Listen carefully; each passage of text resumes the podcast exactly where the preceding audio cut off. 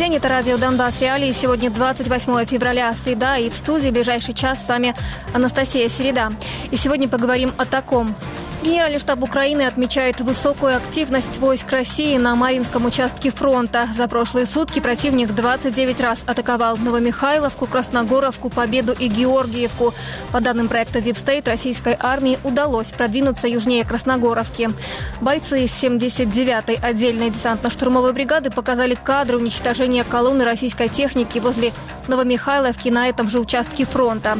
Часто противник применяет бронированную технику, с помощью которой под подвозит пехоту, а также э, прикрывает все действия огнем пушек и пулеметов. Но, несмотря на постоянное давление, малиновые береты из Николаева дают достойный отпор, уничтожая бронированную технику еще на подходе к своим позициям, говорится в сообщении бригады. На Авдеевском направлении ВСУ продолжает обороняться. По словам Дмитрия Лиховея, пресс-офицера оперативно-стратегической группировки войск Таврия, оборонительная линия ВСУ будет проходить в районе Тоненького, Орливки и э, Бердичей. Там находится каскад водохранилищ, который поможет укрепить украинские позиции и остановить российскую армию. Как ВСУ будет держать фронт и уничтожать технику и личный состав противника без западного вооружения? Поможет ли рельеф западнее Авдеевки удержать позиции ВСУ и как давать отпор российским войскам, не получав, наново, не получав новое вооружение? Обсудим сегодня э, в эфире гости эфира Андрей Харук, профессор кафедры гуманитарных наук Национальной академии сухопутных войск имени Гетмана Петра Сагайдачного. Также будет Игорь Семиволос, директор Центра ближневосточных исследований, и Сергей Горбатенко, корреспондент проекта «Донбасс Реалии». Еще мы покажем свежий репортаж из Лимана, город, который Украина освободила осенью 22-го, но который является целью российских войск сейчас. Ну и посмотрим, как женщины идут в забой вместо шахтеров, которые ушли на фронт. Я напомню вам, чтобы вы подписывались на телеграм-канал Донбасс Реалии. Там много интересной информации, касающихся и темы эфира, а также непосредственно Донбасса. Ну а для начала давайте посмотрим, что произошло на фронте. Бахмут. Украинские военные отбили очередные штурмы под Ивановским и Богдановкой к северо-западу. Это путь, который РФ пытается пробить себе на часов яр, а также под Клещеевкой и Андреевкой к югу от Бахмута. В направлении Северска атакована Раздоловка. Авиаудары. Берестово, Выемка, Веселая, Богдановка, Дружба. Западный край Донецка. На Авдеевском участке Россия сохраняет очень высокую активность. За сутки было 25 атак. Бердичи, Орливка, Тоненькая, Первомайская, Невельская. Дипстейт говорит о продвижении РФ на юг от Степового. На Маринском участке войска РФ атакуют Новомихайловку, Красногоровку, Победу и Георгиевку. 29 атак за эти сутки. Дипстейт констатировал на днях, что давление агрессора в Красногоровке усилилось, а за эти сутки у него есть продвижение. Авиаудары. Новоселовка 1, Первомайская, Курахова, Красногоровка, Новомихайловка. Лиман Кременная, Купинск. Вдали этого фронта российские войска атаковали Синьковку, Табаевку и Терны. На юге Донецкой области российские войска активизировались и штурмовали в прошлые сутки Угледар, Старомайорское и Урожайное. Авиаудары. Водяное, Старомайорское, Урожайное, а также Левадное Запорожской области рядом с этим участком. Ну и вот так бьют в районе часа в Яра российские планирующие авиабомбы. Мы уже рассказывали, что из-за очень активного использования ФАБов сейчас Россия стала чаще терять бомбардировщики. За вчерашний день воздушные силы сообщили о сбитии двух Су-34, а в последние дни обороны Авдеевки был э, такой период, когда за три дня Россия потеряла пять самолетов. Тем не менее, ФАБы все равно э, сыпятся на головы украинских военных. Вот можете видеть, как, какую разрушительную силу они имеют. Ну и и покажем новые кадры работы мобильных групп ПВО, которые сняли украинские военные. Это работа по дронам «Камикадзе». В этом случае военные зафиксировали момент сбития «Шахеда». Лети!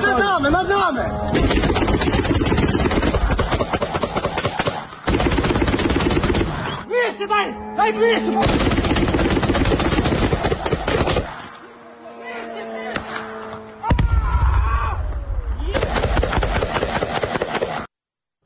Мой коллега Сергей Горбатенко присоединяется к эфиру, выходит на связь из Краматорска. Сергей, добрый вечер.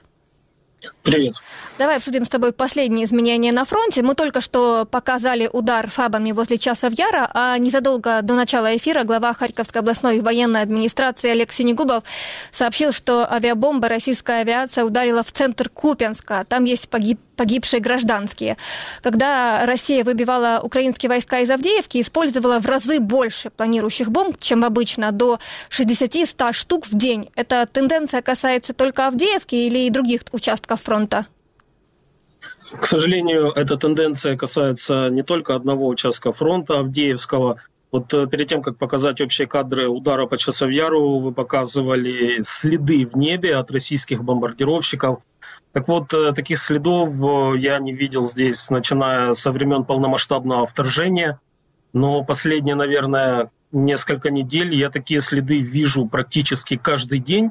А, несложно по ним сориентироваться. Вот из Краматорска я их вижу по направлению Часов Яра и на Авдеевском направлении. И вот сегодня я передвигался на автомобиле по направлению к Мирнограду и опять-таки видел эти белые инверсионные следы от российских бомбардировщиков, опять-таки на Авдеевском направлении. Если говорить о том, а, на каких участках фронта российские войска наиболее часто используют бомбардировки, то традиционно для Донецкой области это поселок городского типа Нью-Йорк, и вот я хочу отметить, что когда 25 февраля российские войска нанесли бомбовый удар по Константиновке и полностью разрушили здание железнодорожного вокзала, опять-таки эти инверсионные белые следы мы видели по направлению к Нью-Йорку, и полиция говорила, что именно в тот момент российские бомбардировщики бомбили Нью-Йорк. То есть за последние семь дней российские войска минимум пять раз ударили по Нью-Йорку, Кроме того, по селам на запад от Авдеевки, которые сейчас штурмуют российские войска, а, российская авиация нанесла минимум 6 бомбовых ударов. Кроме того, а, один из наиболее горячих участков фронта – это Бахмутское направление, в частности, город Часовьяр. Вот Часовьяр и село к северо-востоку от Часовьяра Богдановка российские войска бомбардировали четыре раза. И опять-таки 25 февраля, напомню, что нанесли бомбовый удар по Константиновке. То есть мы видим, что, по крайней мере, три локации. Это Авдеевское направление, это Нью-Йорк традиционно, к сожалению, а также окрестности Бахмута, в частности город Часовьяр. А, российские войска наиболее часто используют авиацию, это Донецкая область, но, к сожалению, на Харьковском, на Купинском направлении тоже часто а, сбрасывает авиабомбы. Например, мои источники в вооруженных силах Украины, которые держат э, оборону на Купянском направлении, один из батальонов говорили о том, что а, бывают такие дни, когда российские войска там за день сбрасывают недельную норму авиабомб. То есть это на самом деле очень серьезно. Это серьезное разрушение и серьезные травмы, серьезные контузии для украинских военных. Ну, а как бы ты охарактеризовал ту конфигурацию линии фронта, которая сейчас сформировалась на запад от Авдеевки? Силам обороны пришлось выйти из нескольких сел за последнюю неделю.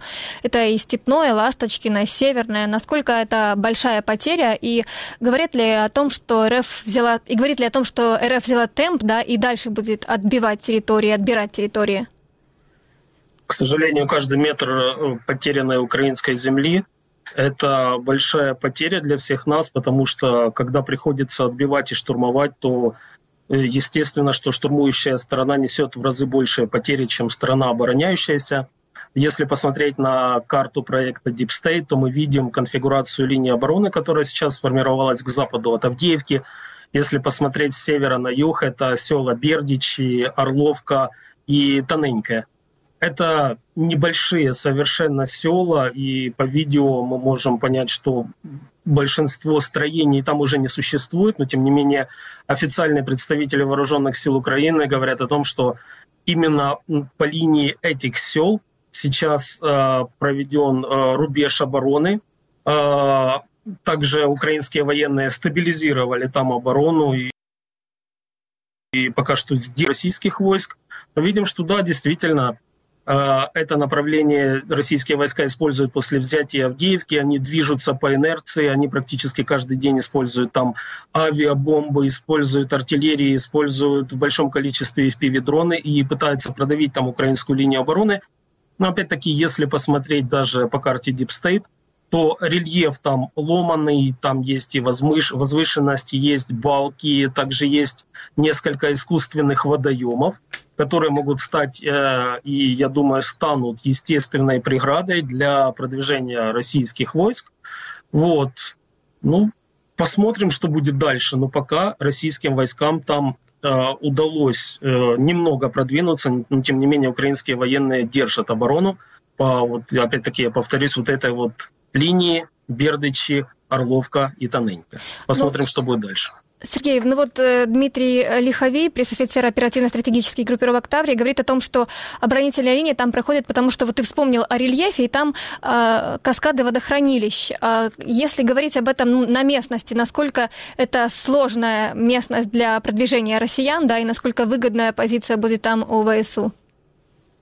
Э, любая естественная преграда для атакующих войск – это серьезное препятствие. Если мы проведем аналогии э, с попытками российских войск штурмовать Славянск летом 2022 года, то они остановились по линии реки Северский Донец, это и на Лиманском направлении, и по направлению села Богородишное возле Светогорска.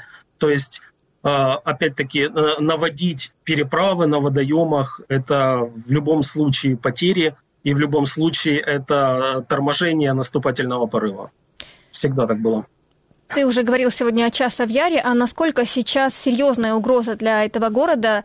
За то время, что, мы, что прошло после последнего нашего разговора, российские войска сделали э, несколько рывков возле Ивановского. И как, как сейчас ты оцениваешь обстановку для города? Во-первых, я бы хотел напомнить, э, чем важен город э, Часовьяр для обороны всей Донецкой области. Он расположен на возвышенности, и если российским войскам удастся войти в Часовьяр, то их э, в первую очередь реактивная артиллерия, это ураганы, будут доставать до любого относительно тылового города Донецкой области. Это города Славянск, Краматорск, Дружковка и Константиновка. Кроме того, Часовьяр позволит еще сильнее российским войскам атаковать села Константиновской громады, да и саму Константиновку. А если говорить о том, насколько серьезно российским военным удалось продвинуться к Часовьяру, то можно посмотреть на карту Deep State. Вот, украинские военные говорят о том, что а, российские войска пытаются штурмовать город сразу с трех сторон. А если говорить о северо-востоке, то это село Богдановка, также пытается штурмовать в лоб, и третья сторона – это село Ивановское на юго-востоке. Российские войска используют там тактику малых штурмовых групп, пытаются продвинуться к линии фронта как пешим ходом, так и используют э, багги.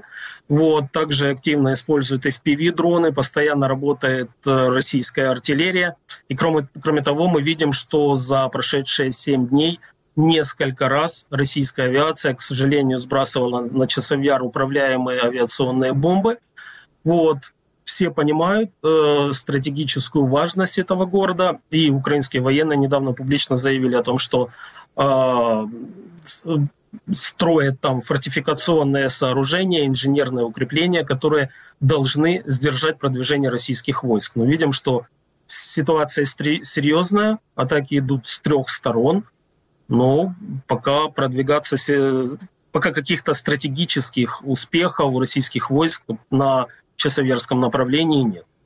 А, Сергей, как тебе кажется, за счет чего агрессор может удерживать натиск сразу по всем направлениям? Если стянули такое количество пехоты на Авдеевку, да, и вот ты говоришь о час в Яре, то, по идее, в других местах должно было, ну, убавиться людей. А за счет чего пополнение происходит? Мы вроде не слышим о новых мобилизационных волнах в России. А, ну, если продвинуться по линии фронта, вот двигаться с севера на юг, да, то на Купинском направлении так группировка российских войск и остается, но украинские военные, которые воюют именно на Бахмутском направлении, говорят о том, что после того, как российским войскам удалось оккупировать Авдеевку, часть Авдеевской группировки войск они перебросили именно на Бахмутское направление. Во-первых, там э, выросла серьезно плотность артиллерийского огня.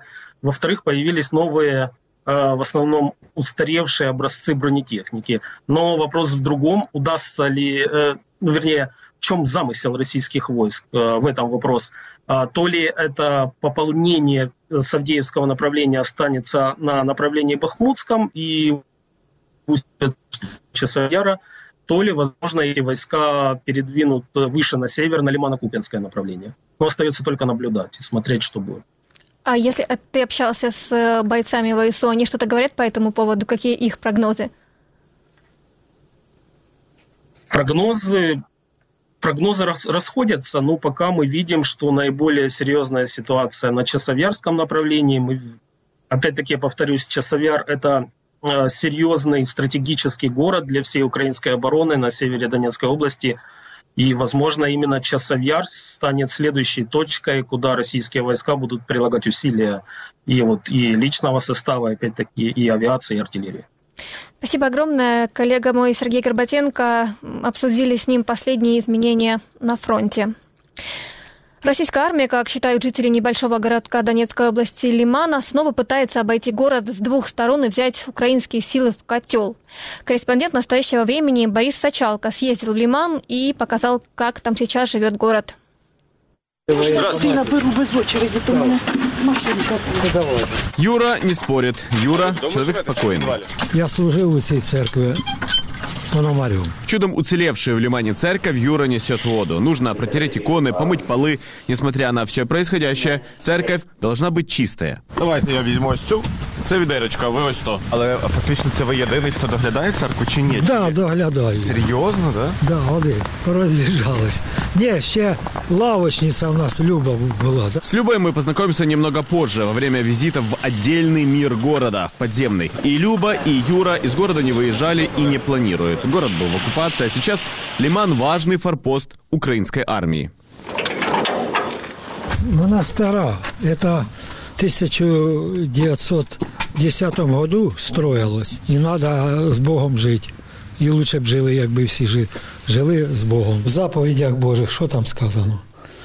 Люби всіх, ми всі браття. Все ли мы братья, об этом возле города уже второй год спорят пушки двух армий. От Лимана до передовой около десятка километров. А Расстояние вроде бы как большое, но все местные уверяют, что Лиман важный населенный пункт и для российской армии, и для украинской. Здесь находится крупный железнодорожный узел. И также местные уверяют, что российская армия сейчас пытается обойти Лиман с двух сторон.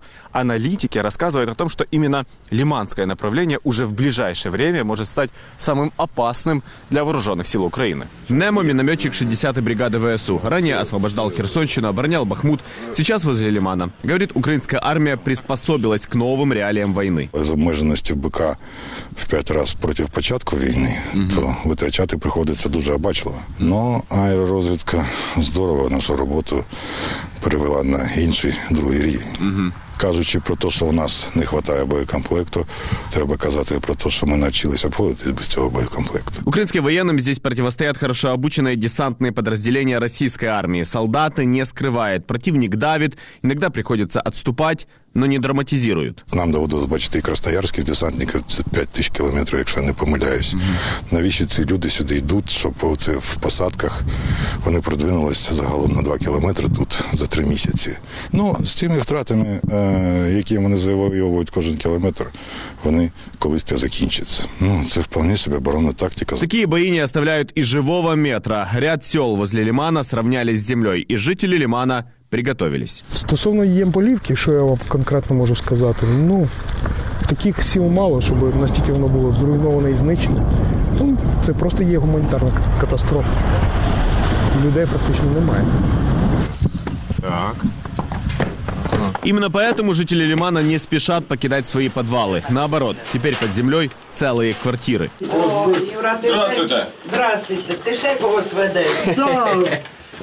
На прицепі. Это Люба, соседка Юры. Красиво жити не запретиш. Нічого собі, так у вас тут квартира прямо в підвалі. Чого? У мене там ще спальня. Вієчка мікрохвильова. Ні, мікрохвильова ось. А оце що? Духовка. Що серйозно? Індичку запечати? Давай. Люба жизнерадостная, веселая хранительница подземного очага. Це в нас холодильник тут. Юра, заведи їх в прачечну.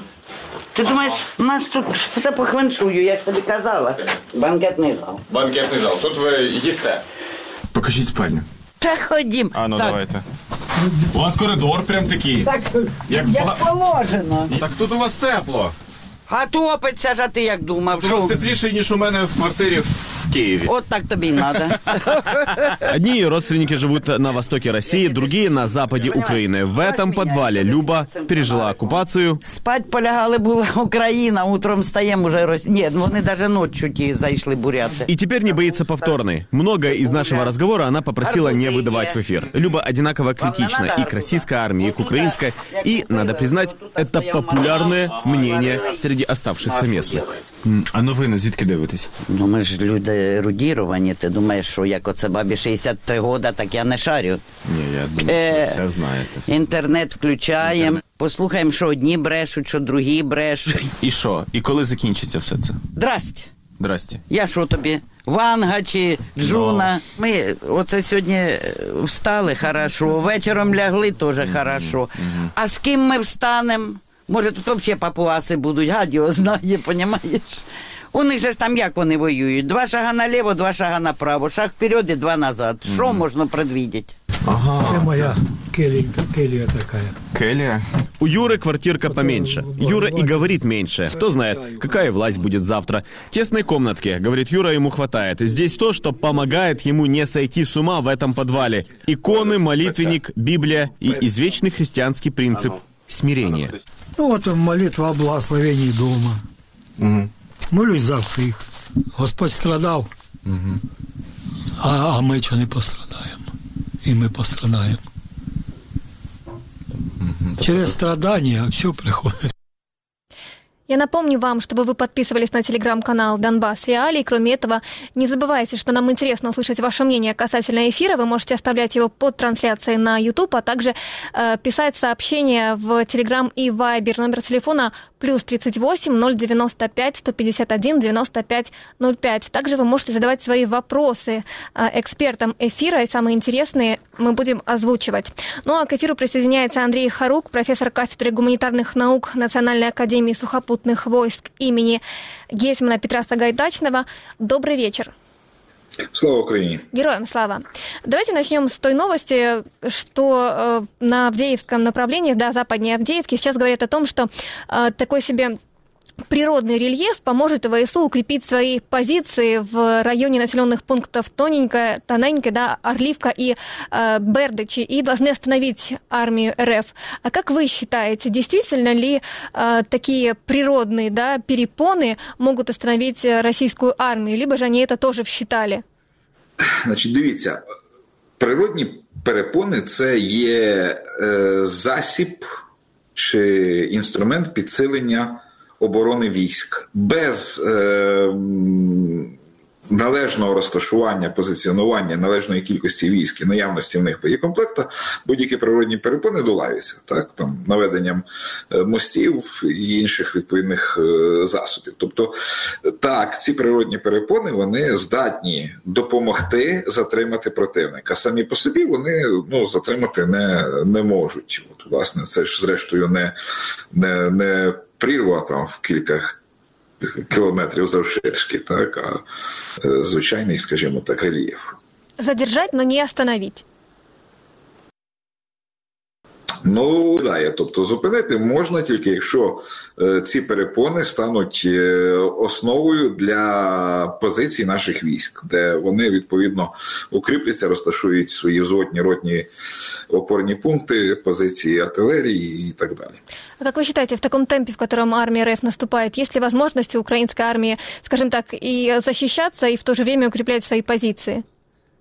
Бачите, е, питання взагалі, ну я б не став би говорити про якийсь темп наступу, оскільки ну це не це не є це не є наступ, це є протискання, відтискання нашої оборони. Тут немає мови про якийсь прорив оборони, про вихід на оперативний простір, на тили наших військ.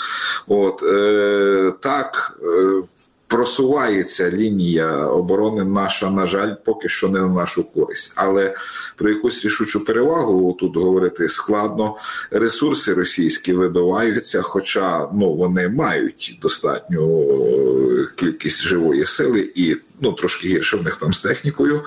От тут наші вже воїни допомагають. Е, Тобто, ми поки що бачимо таке от відтискання нашої оборони, але про якийсь рішучий кардинальний успіх ну тут говорити складно. Хоча, звичайно, звичайно, вони е, вже кілька сіл наших е, зайняли, і і це ну неприємно для нас, і тим більше для місцевих мешканців. От, Але але тим не менше, тим не менше, ну така ситуація, що наразі наразі вони добиваються певних тактичних успіхів.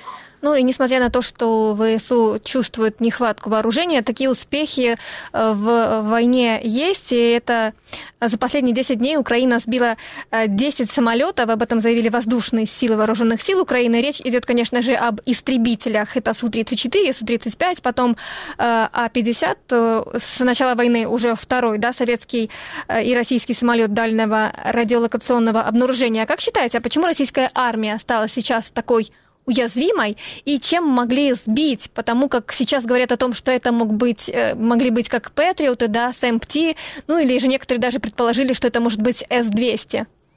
Е, ну тут власне дві дві окремі історії. Це знищення А-50 е, за 200 там чи 170 різні цифри називають е, кілометрів від лінії фронту.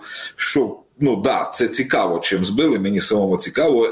Петріот навряд чи міг би дістати С-200 цілком міг би С-200, в принципі.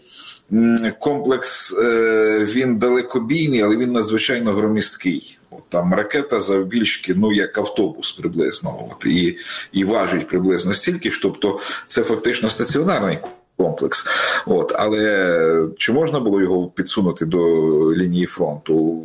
Хто його знає? Я завжди згадую в цій ситуації слова, які в 1940 році були написані на дверях винищувального командування королівських повітряних сил під час битви за Британію. Е, неможливі речі робимо одразу, на чудеса доведеться трошки почекати. Так, от, власне, оце от таке чудо, яке поки що ну, ми не маємо якогось е, пояснення ем, вірогідного, як це було зроблено. С-200 це одна, ну скажімо так, із версій, те, що С-200 наші збройні сили використовують, це факт. Правда, досі використовували їх в основному як балістичні балістичні ракети для ураження наземних цілей. Інша е, інша історія, інший розділ це знищення оцих літаків оперативно-тактичної авіації, це бомбардувальники фронтові Су-34, винищуючи Су-35С.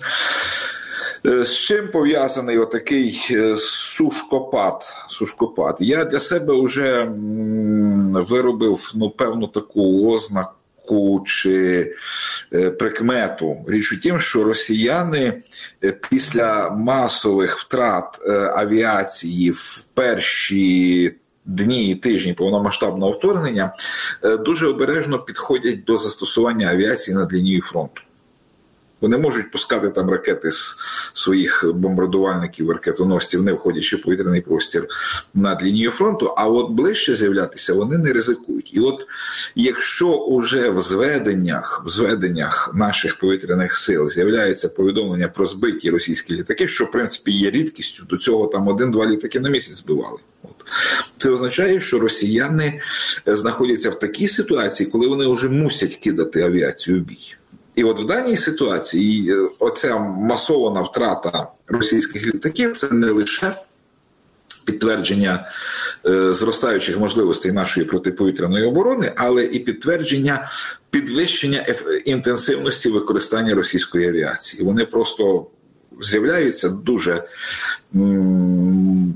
Масово, скажімо так, в на поблизу лінії фронту, входячи в зону ураження наших зенітних ракетних ракетних комплексів. Зараз фактично росіяни розглядають е, кабелості у, у, у, у МПК у МПК керовані авіаційні бомби як одне із вундерваффе, так які Покликані забезпечити успіх, забезпечити перевагу, е, вони на жаль налагодили масове виробництво цих керованих авіабомб і так само масове застосування. От, За станом на позавчора е, лютий вже був рекордним за використанням цих кабів росіянами. 1200 скидів. Це ну, публікувалися у нас дані, причому е, навіть добовий рекорд був встановлений вночі з 16 на 17 лютого 151 таку бомбу скинули, з них 94 на Авдіївку. Тобто це ну реально величезні об'єми боєприпасів. Якщо врахувати, що су 34 за один виліт, як правило, два дві цих керовані авіабомби скидає, то можете порахувати, скільки оце вилітів відбувається. Як ці літаки часто з'являються, і зрозуміло, рано чи пізно вони напорюються на адекватну е, власне відповідь нашої протиповітряної оборони. Ну вот издание Forbes предполагает, что успех вооруженных сил Украины в том, что сейчас так активно начали сбивать э, российские истребители, заключается в том, что ну, сбивают их ракетами из Патриот и Насамс, ну и также слепые зоны россиян после потери там трети своих самолетов э, дальнего э, радиолокационного обнаружения А-50.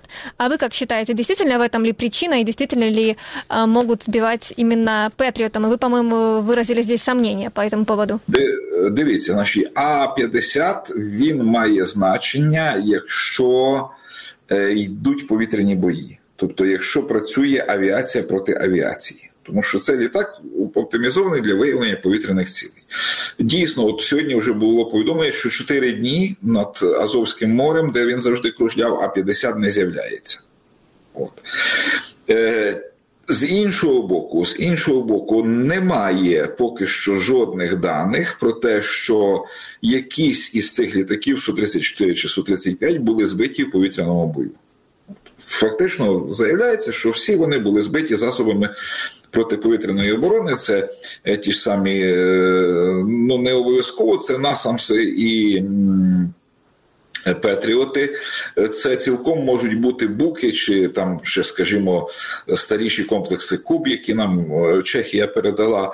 От бо ну їхня дальність там кілька десятків кілометрів. Теоретично ну може дістати, якщо такий літак е, необачно підлізе надто близько до до лінії фронту і йде в зону в зону ураження. Звичайно, Петріот може на більшій дальності е, знищувати і враховуючи те, що там фігурували власне падіння цих літаків десь в районі Азовського моря, чи чи, чи в саме це Азовське море, то ймовірно, ймовірно, що власне це була така далекобійна зброя на кшталт власне ось цього ось цього Петріота.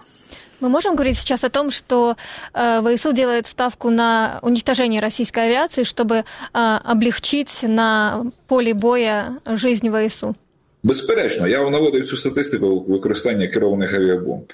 Кожен знищений носій це ну вже менше е, скинутих бомб. Це рідше відповідно ці літаки будуть з'являтися над лінією фронту і виконувати власне свої завдання. Треба додати до цього ще й певний психологічний чинник. Якщо за кілька днів в твоєму полку там кілька літаків збито, то ясно, що ти будеш підходити до виконання бойового завдання значно обережніше.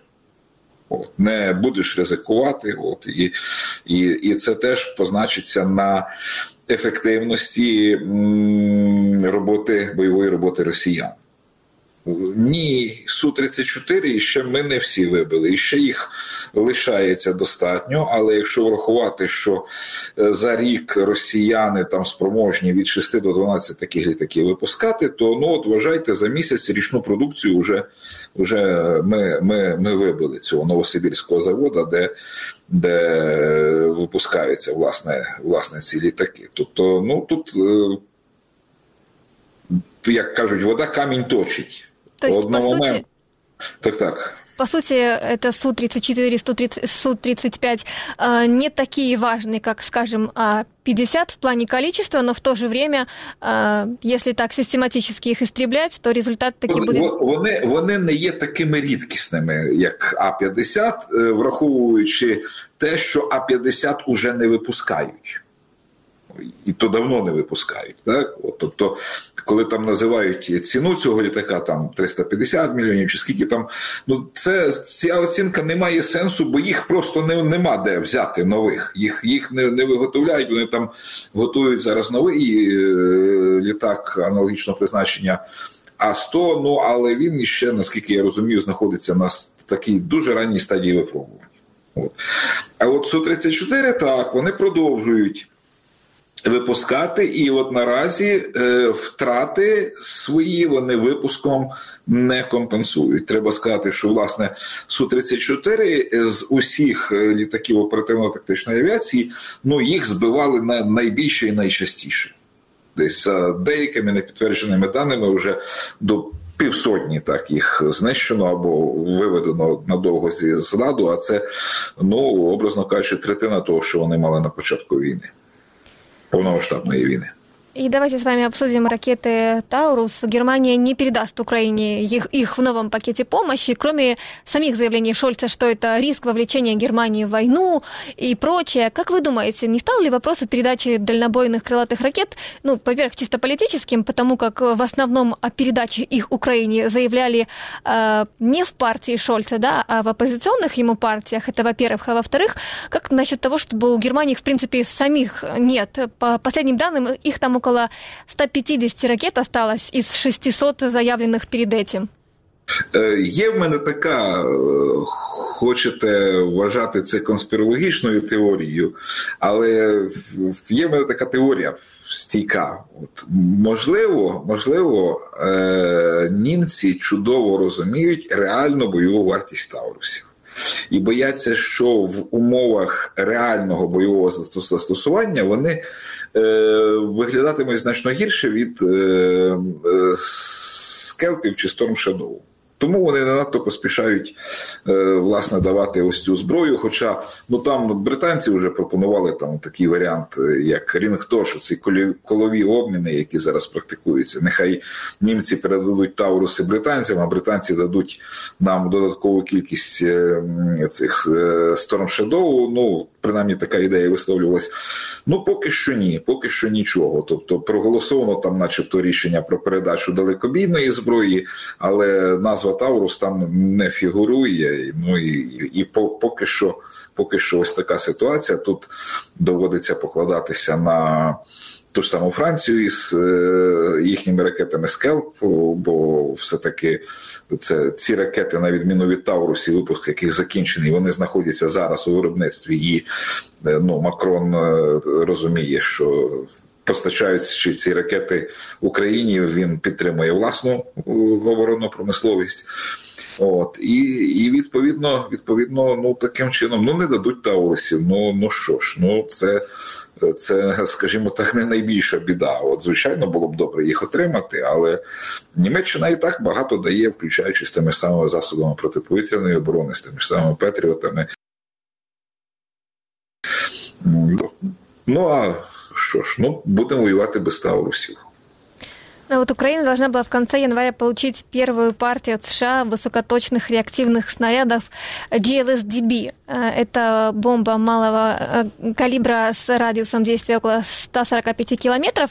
Э, скажем так, то, что они действительно есть на украинском фронте, пока подтверждений нет, но если говорить о том, что для каких целей ВСУ может использовать эту ракету и на каком участке фронта в ней сейчас нуждается больше всего, по вашему мнению?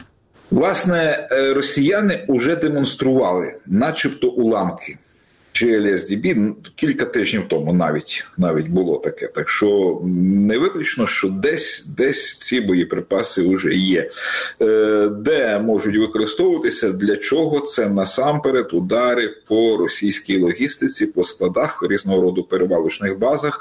Бо е, поява ну тих же самих хаймарсів одразу ж змусила росіян відсунути м, свої логістичні об'єкти за е, радіус дії Хаймарсів хаймарсів, тобто е, цих снарядів GMLRS стандартних, от це поза 80 кілометрів від лінії фронту. От а ну проблема в тому, що російська логістика вона ж будується на залізничному транспорті. В них ну, в основі якомога ближче до. Лінії фронту підвозити залізницею, бо продуктивність е, і перевалочна здатність е, їхніх їхнього автомобільного транспорту вона суттєво нижча ніж натовська. Так у НАТО логістика вся на автомобільному транспорті. Тобто, відсунувши ось ці перевалочні бази росіян е, далі від лінії фронту, наші війська завдяки Хаймарсам створили е, суттєве додаткове напруження на оцей російський автомобільний транспорт, на цю автомобільну логістику. Ну і якщо завдяки Е, цих GLSDB вдасться відсунути це ще там не на 80, а на півтори сотні кілометрів. Ну безперечно, безперечно, це призведе до того, що на якихось певних ділянках фронту вчасно не будуть підвезені боєприпаси, що відповідно сприятиме розвитку успіху наших збройних сил. Ну вот 2024 год обещает, что Украине их передадут 750 единиц. А насколько это ощутимое количество? Це дуже відчутна кількість. Враховуючи те, що цей боєприпас є е, високоточний, хоча там бойова частина вона не надто не надто потужна, але він але він є високоточний і е, влучання там в склад палива чи в склад боєприпасів це призведе до дуже гарного фейерверку, який буде помітний з космоса, наприклад, От, і відповідно до е, знищення ось цих ось цих ресурсів. Тобто ні, такими ракетами Кримський міст не знесеш, навіть якщо доб'ють. От але от знести склад знести е, якусь е, ключовий залізничний вузол, да, теоретично и практично цим можна. Спасибо вам огромное. К сожалению, это все вопросы, которые я успеваю вам задать в сегодняшнем эфире. Андрей Харук, профессор кафедры гуманитарных наук Национальной академии сухопутных войск имени Гетьмана Петра Сагайдачного был с нами на связи. Спасибо, что нашли время включиться в наш эфир. А мы переходим к следующей теме. Президент Украины Владимир Зеленский вчера в Саудовской Аравии встретился с наследным принцем Мухаммедом э, бин э, Саудом э, и обсудил формулу миру, мира и подготовку к глобальному саммиту мира в Швейцарии на уровне лидеров. О чем там могли договориться, какого какого прогресса достигнуть, мы обсудим вместе с Игорем Семиволосом. Э, он с нами э, на связи, директор Центра ближневосточных исследований. Добрый вечер. Добрый вечер. Вот на официальном канале Зеленского результаты встречи описаны как обсудили пункты формулы мира и прогресс, который может быть достигнут в их реализации. А если говорить конкретнее, о каких именно пунктах может идти речь, о чем именно заключается этот прогресс? Ну, я, на жаль, не можу вам дати такої інформації, тому що я її, очевидно, не, не знаю. Я думаю, що для Саудівської Аравії важливо активно долучатися до процесів обговорення. Ми бачили їх бажання, бажання Мухаммеда бін Салмана, кронпринца Саудівської Аравії, саме під час саміту в Джиді. і з приїзду тоді ще президента України на арабський саміт е, і от презентація е, формули миру. Тобто, в будь-якому разі, Мухаммед Бін Салман, очевидно, бачить в в участі Саудівської Аравії в, в роботі по напрацюванню рішень е, цієї формули миру свою ну свій хоче зробити свій внесок і бачить е, роль е, Саудівської Аравії. На мою думку, ключова ключова мета Саудівської Аравії це підвищити свою суб'єктність в світі і забезпечити умови, при яких Саудівська Аравія вже е, не буде пасти задніх під час формування, скажімо, умов нового світового порядку, а буде активним гравцем.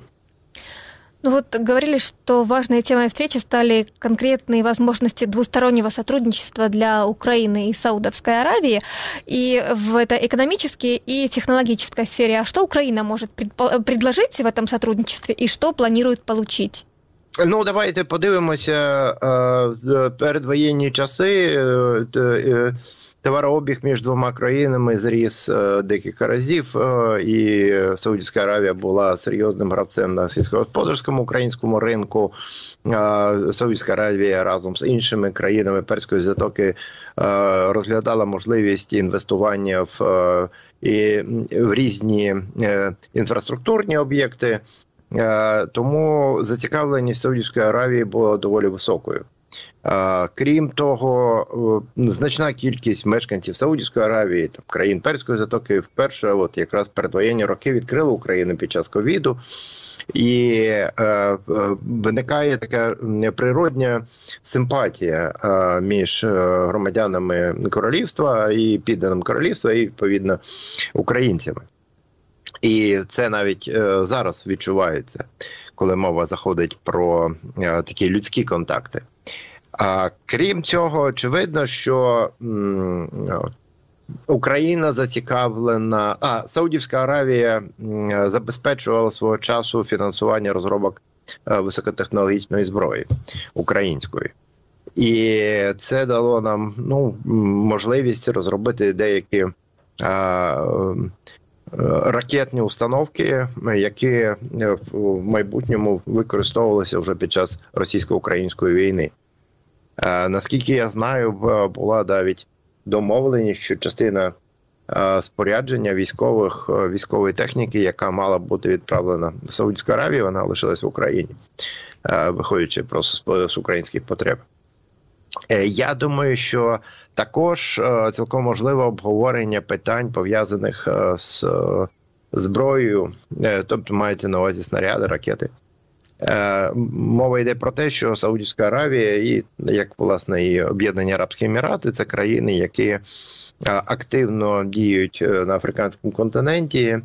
В свій час вони доволі ну, займалися скупкою величезною скупкою зброї, в тому числі радянського виробництва, з подальшим транспортуванням цієї зброї на африканський континент. Цілком можливо, що так значна частина цієї зброї поки що залишається на території Саудівської Аравії, і якби питання можна обговорювати. Очевидно, це питання ракет е, протиповітряної оборони, тому що Саудівська Аравія озброєна саме американськими засобами протиповітряної оборони. І я припускаю, що ця тема теж могла підніматися. Ну і технологічна співпраця. Якщо ми маємо позитивний досвід цієї співпраці до початку е, повномасштабної війни, то чому б е, зараз не продовжувати? Тим більше Україна довела, що українська зброя є ефективною і результативною, і кращою, звичайно, набагато краще ніж російська. Ну и кроме этого, в сообщении э, на, в телеграм-канале президента говорится о том, что обсудили формулу мира и подготовку глобального саммита в Швейцарии на уровне лидеров. Если говорить об этом саммите мира в Швейцарии, э, вот тот Ермак, вот, например, говорит о том, что планируется пригласить 160 стран. А какие основные цели этого первого саммита? Я думаю, Єрмак чітко пояснив. По-перше, це інаугураційний саміт, тобто саміт, який запускає весь цей процес. По-друге, це е, Україна остаточно перехоплює ініціативу, коли мова заходить про е, поствоєнне врегулювання. Тобто, ці Україна е, має першість, наш порядок денний. Застосовується в обговореннях, а не порядок денний якихось інших країн, які, як ви пам'ятаєте, свій час також пропонували різноманітні формулы для врегулирования, врегулирования российско-украинской войны. И вот говорится, что на этот первый саммит не пригласят Россию, поскольку они планируют еще разработать документ, который мог бы стать э, результатом встречи да, в Швейцарии. Ну и уже потом на втором саммите э, могут позвать представителя России. А как вы думаете, если представить теоретически, да, что Россию на второй саммит позовут, насколько вероятно, что они согласятся туда приехать? Ну, скоріш за все, вони не приїдуть, але це буде залежати від того, яке буде, яка буде ситуація, стан справ у самій Росії і що буде на фронті. Да. А если мы еще говорим вот о том, что сейчас э, президент еще дальше отправился в Албанию, э, какие там в дальнейшем э, шаг, каких в дальнейшем шагов от него ждут, да, и каких результатов от этой встречи? Ну е, ви розумієте, станом на зараз е, питання перше і останнє, яке е, українці задають зброю, амуніцію, боєприпаси. Тобто, я думаю, що на кожна, кожна така зустріч вона присвячена в першу чергу цим, цим питанням. Ну и буквально последний к вам вопрос э, задам. Как вы считаете, вот э, Москва наблюдает за вот таким э, вояжом Зеленского, какие будут их реакции? Возможно, ответные встречи? Ну, вони пробують пробують також гратися на суперечностях. Зазвичай вони граються на суперечностях е, е, з- між е, Сполученими Штатами Америки і цими країнами, да, як у випадку Саудівської Аравії.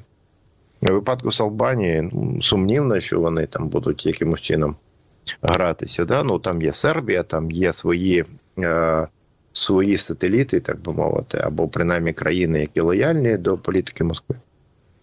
Е, в будь-якому разі ми побачимо це не напряму. Ми не побачимо, але опосередковано, якщо будуть справді і були досягнуті якісь серйозні домовленості, які посилюють наш нашу обороноздатність, то ми це побачимо по непрямим реакціям Москви е, і по відношенню до тих чи інших країн. Ну и давайте подытожим. Получается, что, по сути, встреча, которая прошла вчера в Саудовской Аравии, э, должна дать для Украины результаты, но я так поняла, что это не быстрый процесс.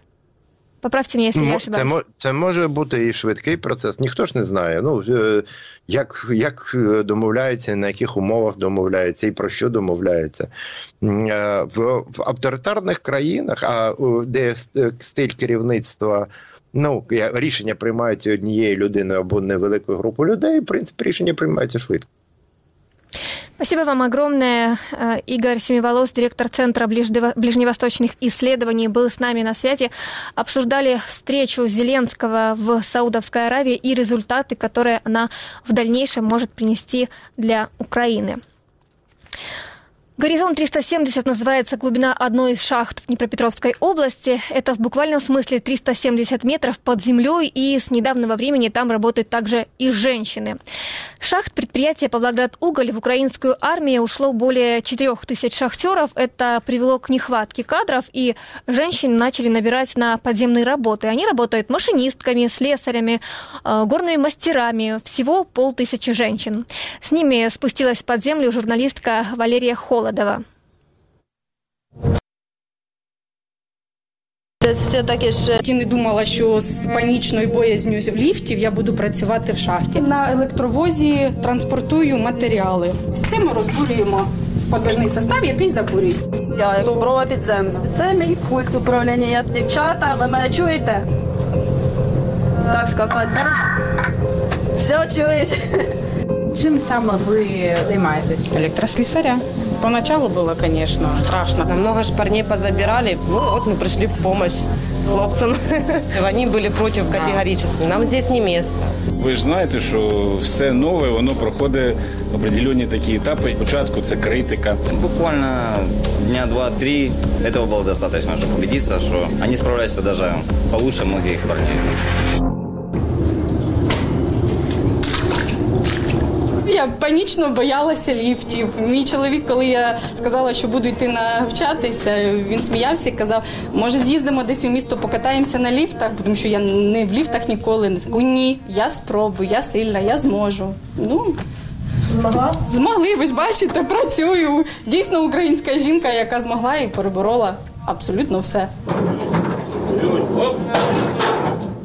Працював на шахті мій чоловік 15 років, працював мій тато 22 роки. Я працювала на декретному місці вихователем дитячого садочка. І е, коли сталася ну, війна, так склалося, що залишилися без роботи. Е, Більше року я була вдома без роботи, без нічого. Я побачила об'яву, вирішила спробувати е, підтримати наших чоловіків і думаю, спробую себе в такій ролі. Пішла на навчання. Е, Для першого разу було мені ну лячно і спуститися під землю. Хоча е, розповідав і чоловік, розповідав і батько. Але я не бачила всього цього. Мені було ну страшно. Навчання тривало місяць. Картинки є картинки, коли тобі розповідають. Це цікаво, дуже цікаві викладачі. Донесли до тебе дуже цікаву інформацію. Але вживу відчути це спробувати вперше. 25 змін е, була практика і працюю ну почти місяць. Ось без двох днів я працюю місяць самостійно. Я на електровозі транспортую матеріали.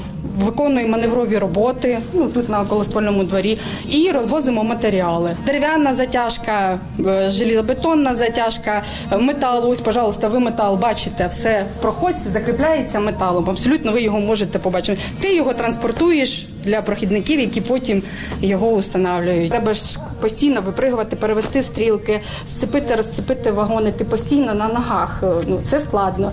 Е, Складно, коли ну виходять казуси, без цього ти не застрахований, де щось забуриться і потрібно розбурювати. Це коли з подвижного составу колеса сходять з рельс. Більш треба акуратно все це поставити. Добре, коли біля тебе є е, твої чоловіки, які тобі поможуть. Але ж є такі дальні точки, коли ти знаходишся сам, то ти береш самостав і розбурюєш. Ну, самостав дуже нелегка штука, яку треба підняти, поставити на рельси і розбурювати машину. Можу продемонструвати і дати відчути. Ось це самостав. Ось це ми розбурюємо подвижний состав, який забурюється. Мене двоє дітей, сину 15 років, доньки 9 років. Вони підтримують. В них так само працює тато їхній 15 років. Е, Їм складно, тому що е, вони менше мене бачать. По змінах. Ну коли чоловік вдома, коли я з чоловіком ми зараз набагато рідше бачимося. Може надалі там зміниться якийсь графік, що може там буде співпадати хоч якийсь вихідний, але зараз ні. Ну чоловік вихідний, я працюю, потім наоборот. Ми зустрічаємося з ним е, на стволу. Він виїжджає з четвертої зміни, там, а я вже тут спускаюся чи знаходжуся.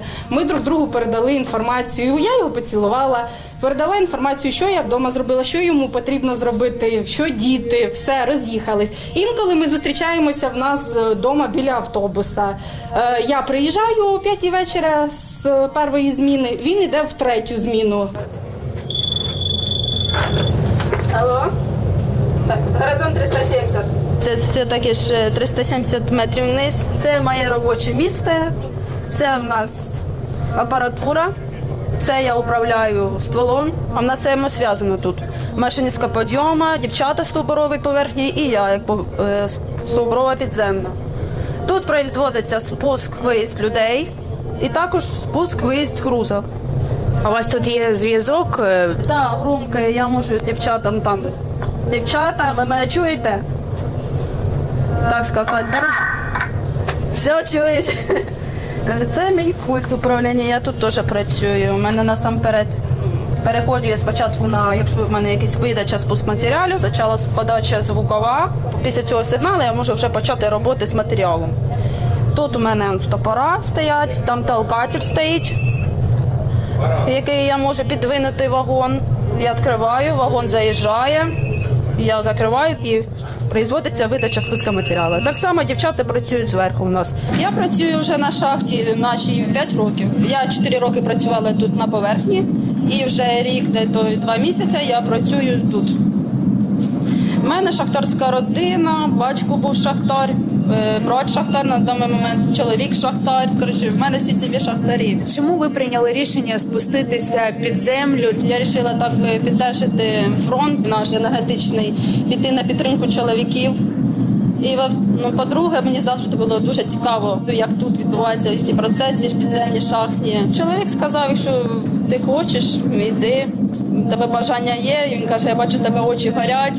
Іди працюй. Тут насамперед дуже небезпечно, тут інші фактори. Тут е, є метан, може виброс метану, будь це ну, все що угодно. Нас вдома чекає чотирьохрічна моя донька. Розуміє, що ми шахтарі. Кожного разу, як ми з чоловіком, чи я чоловіку ходимо на роботу, вона нам бажає ду- дуже доброї зміни.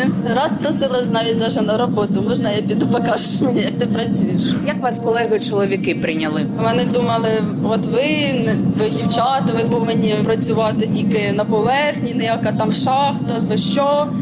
А ну, потім, як ми почали працювати, вони побачили, що ми теж можемо працювати, чоб ні, потім ми привикли вже. Спасибо, что были этот час вместе с командой радио «Донбасс. Реалии». На сегодня это все новости, которые мы успеваем вам рассказать. Я напомню, что вы можете делиться своими темами которые, и, историями, которые происходят в ваших городах. Можете писать сообщения Viber и Telegram. Плюс 38 095 151 95 05. Если тема интересная, то журналисты команды помогут вам с ней справиться.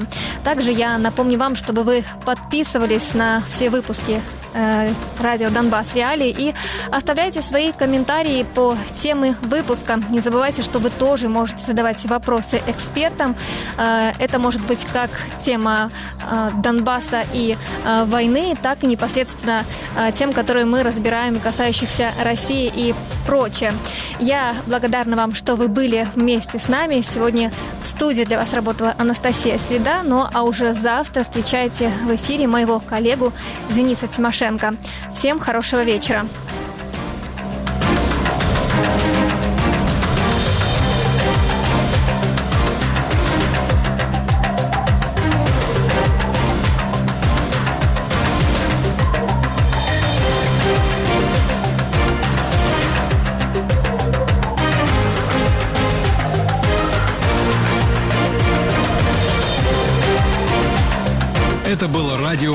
Это реалії Реалии».